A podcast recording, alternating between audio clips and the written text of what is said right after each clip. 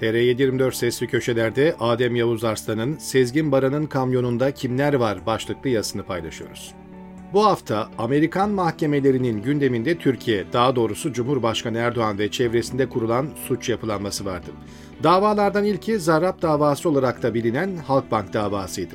Neredeyse son 10 yıldır gündemimizde olan Halkbank davası şimdi ABD Anayasa Mahkemesi'nin önünde. 9 yargıçtan oluşan ABD Yüksek Mahkemesi sürpriz yaparak Halkbank'ın başvurusunu kabul etti ve 2023 içerisinde bir gün belirleyip davayı görüşecek. İkinci dava ise Sezgin Baran Korkmaz davası ki yine Erdoğan ve çevresinin merkezinde olduğu başka bir yolsuzluk ve kara para aklama dosyası Utah'ta başladı. Her iki dosyada Türkiye'yi yakından ilgilendirdiği için her birini ayrı ayrı ele almakta fayda var. Önce Halkbank davasında yaşanan gelişmelere bakalım. Malum olduğu üzere bugün ABD Anayasa Mahkemesi'nin gündemine giren konu Türkiye'de 2013'te patlayan meşhur 17 Aralık operasyonuna paralel. İran ambargosunun delinmesi için Halkbank'ın kullanılması, sahte evraklar ve hayali işlemlerle İran'ın 20 milyar dolar parasının aklanması davanın özünü oluşturuyor. Hatırlanacağı gibi 17 Aralık 2013'te Türkiye'de yapılan operasyon Erdoğan'ın anayasaya darbe yapıp soruşturmaya müdahale etmesiyle yarım kalmıştı. Reza Zarrab ve suç yapılanması rüşvetle cezaevinden çıkarken soruşturmayı yürüten güvenlik ve yargı bürokratları o gün bugündür hücredeler. Erdoğan'ın uğruna ülkeyi yaktığı Reza Zarrab 2016 ilkbaharında Miami'ye gidip FBI tarafından gözaltına alınınca dava uluslararası bir boyut kazandı. Erdoğan tam 6 yıldır Zarrab'ı Amerika'dan alıp Halkbank davasını kapatmaya çalışıyor. Reza Zarrab'ı kurtarmak için Amerika'nın en pahalı avukatları tutuldu.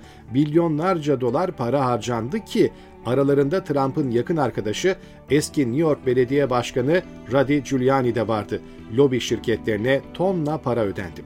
Erdoğan tüm siyasi bağlantılarını hatta Rus oligarkları bile devreye soktu ama Zarrab'ı kurtarmayı başaramadı. Zarrab ise Erdoğan'dan umudunu kesince itirafçı olup New York'ta görülen mahkemede her şeyi en ince ayrıntısına kadar anlattı. O mahkeme suçun sadece bir bölümüne aitti ve sanık olarak yalnızca dönemin genel müdür yardımcısı Hakan Atilla vardı. Zarrab mahkeme ortasına konan bir tahtada AKP hükümetiyle olan ilişkileri, Halkbank üzerinden yapılan sahtecilik ve hayali işlemleri ve dağıttığı rüşvetleri tek tek anlattı. Hatta meşhur telefon tapeleri New York mahkemesinde dinletildi. Hakan Atilla suçlu bulundu ve 28 ay hapis yattı. Zarrab ortadan kayboldu ve 4 yıl boyunca kendisinden haber alınamamıştı. Malum olduğu üzere Zarrab'ın yeni adı Miami'de kurduğu yeni hayatı ve ilişkilerini ben ortaya çıkartmıştım. Bunları hatırlatmamın nedeni şu. Bugün ABD Anayasa Mahkemesi'nin gündeminde olan konu bu sürecin devamı. 2019'da New York Güney Bölge Savcılığı Halkbank için yeni bir dava açtı.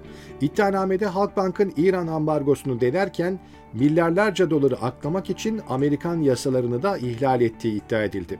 Halkbank ise çoğunluk hisselerinin Türkiye devletine ait olduğunu ve bağımsız yabancı devlet dokunulmazlığı yasası gereğince Amerika'da yargılanamayacaklarını iddia etti. Ancak hem New York Güney Bölge Federal Mahkemesi hem de New York 2. Bölge İstinaf Mahkemesi bu itirazı kabul etmedi. Erdoğan rejimi burada kritik bir hamle yapıp dosyayı ABD Anayasa Mahkemesi'ne taşıdı. Buradaki temel amaç zaman kazanmaktı. Çünkü mahkemenin öngörülen takvimine göre 2022 yazında New York'ta duruşmalar görülecekti. Savcılığın elinde Erdoğan'ın uykusunu kaçıracak deliller ve yeni tanıklar olduğu yönünde duyumlar vardı. Erdoğan dosyanın olabildiğince geç açılması ve özellikle de seçim sonuna kalması için tüm alternatifleri denedi. Konu ABD Anayasa Mahkemesi'ne taşınınca New York yargılaması durdu. İşte pazartesi günü açıklanan karar bu sürecin sonunda geldi. ABD Anayasa Mahkemesi Halkbank'ın başvurusunu görüşülebilir olarak değerlendirdi ve dosyayı kabul ettiğini açıkladı. Girişte de dediğim gibi bu karar sürpriz oldu çünkü Amerikan kamuoyunda tersi yönde bir karar bekleniyordu. Çünkü hem New York Federal Mahkemesi hem de Temiz Mahkemesi'nin gerekçeleri hayli kapsamlıydı. Dahası ABD Adalet Bakanlığı Başsavcısı Elizabeth Prelogar mahkemeye sunduğu itiraz dilekçesinde güçlü argümanlar sıralamıştı. En önemlisi ABD Anayasa Mahkemesi kendisine yapılan başvuruların çok az kısmını kabul etmesiyle biliniyor. Mesela bugüne kadar 5307 başvurudan sadece 72'sini kabul etmiş. Mahkemenin takvimi dolu olduğu için 2023 içinde bir gün belirlenecek ve duruşma yapılacak. Mahkeme hem Halkbank'ı hem de savcılığı dinleyecek.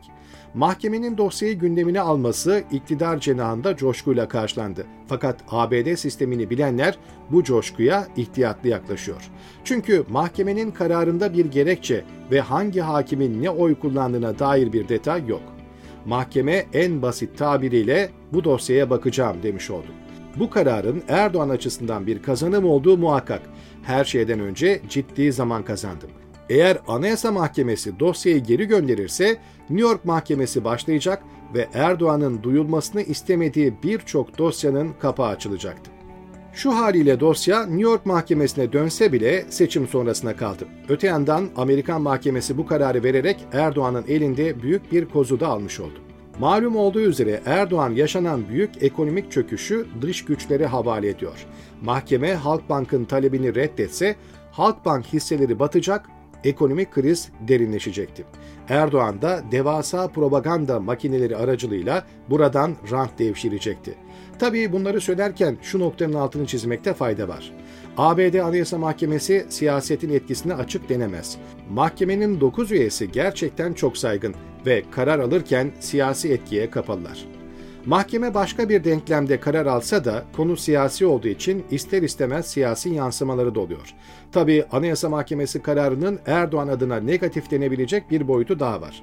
Konu ABD Anayasa Mahkemesi'nde görüşülürken tüm rezalet yeniden ortaya dökülecek ve dünya medyasının gündemine girecek. Sonuç itibariyle 17 Aralık 2013'te Türkiye'de üstü kapatılan bu dosya şimdi dünyanın en önemli mahkemelerinden birinde dünya vitrinine çıkmış oldu.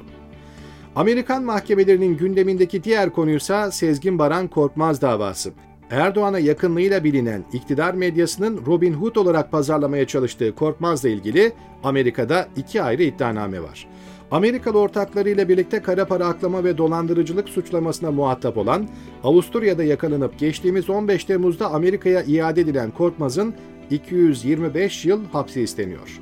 Korkmaz ve arkadaşlarının ABD hazinesini 511 milyon dolar dolandırdığı ve bu paranın bir kısmının Türkiye'ye götürülerek aklandığı iddia ediliyor. Sezgin Baran Korkmaz'ın sıra dışı ilişkileri, yatı, uçağı, AKP hükümetiyle kurduğu yakın ilişkisi ve medyada beslediği isimlere kadar üzerinde konuşulması gereken onlarca başlık var. Nitekim Utah'ın başkenti Salt Lake City'de dün yapılan ön oturumda bu konu dikkati çekti. Utah 3. Bölge Suç Ceza Mahkemesi'ne yapılan görüşmeyi Zoom üzerinden takip ettim. Hakim Jared Bennett'ın yönettiği oturuma savcılık ve savunma ekipleri katıldı. Bu noktada şu detayı vermekte fayda var. Bu gibi hacimli ve bol evraklı davalarda esas duruşmalar öncesinde tarafların katıldığı ön duruşmalar yapılıyor. Nitekim dünkü duruşmada savcılık bugüne kadar 16 bine yakın evrağın dosyaya girdiğini hali hazırda ellerinde 100 bini aşkın ayrı evrak olduğunu açıkladı. Savcılık kaynakları açıklarken dikkat çekici şekilde 16 bin sayfa değil 16 bin adet ayrı evraktan bahsediyoruz diye vurguladı. Hatta bu esnada başlığa çektiğim kamyon dolusu evrak ifadesi kullanıldı. Mahkeme savunmanın dosyaları incelemesi için 3 ay sonra ertelendi. Ancak dünkü kısa oturumun en dikkat çekici tarafı aslında önümüzdeki döneme ışık tutacak ayrıntılar da içeriyordu denebilir. Savcılık Baran Korkmaz aleyhine ifade veren tanıkların olduğunu, daha önce gündeme gelmeyen yeni delillerin dosyaya girdiğini söylüyor.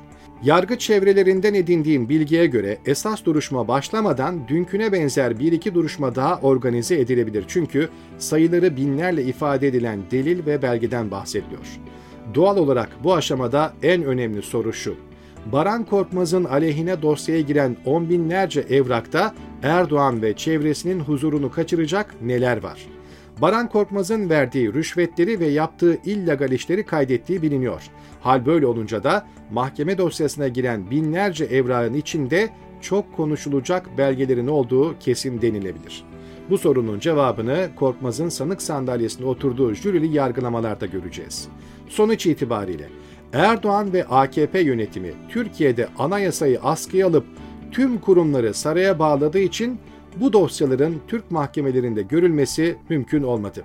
Fakat üzeri örtülmeye çalışılan dosyalar o kadar hacimli ki şimdi dünyanın öbür ucunda ve dünya medyasının gözü önünde yeniden açılıyor.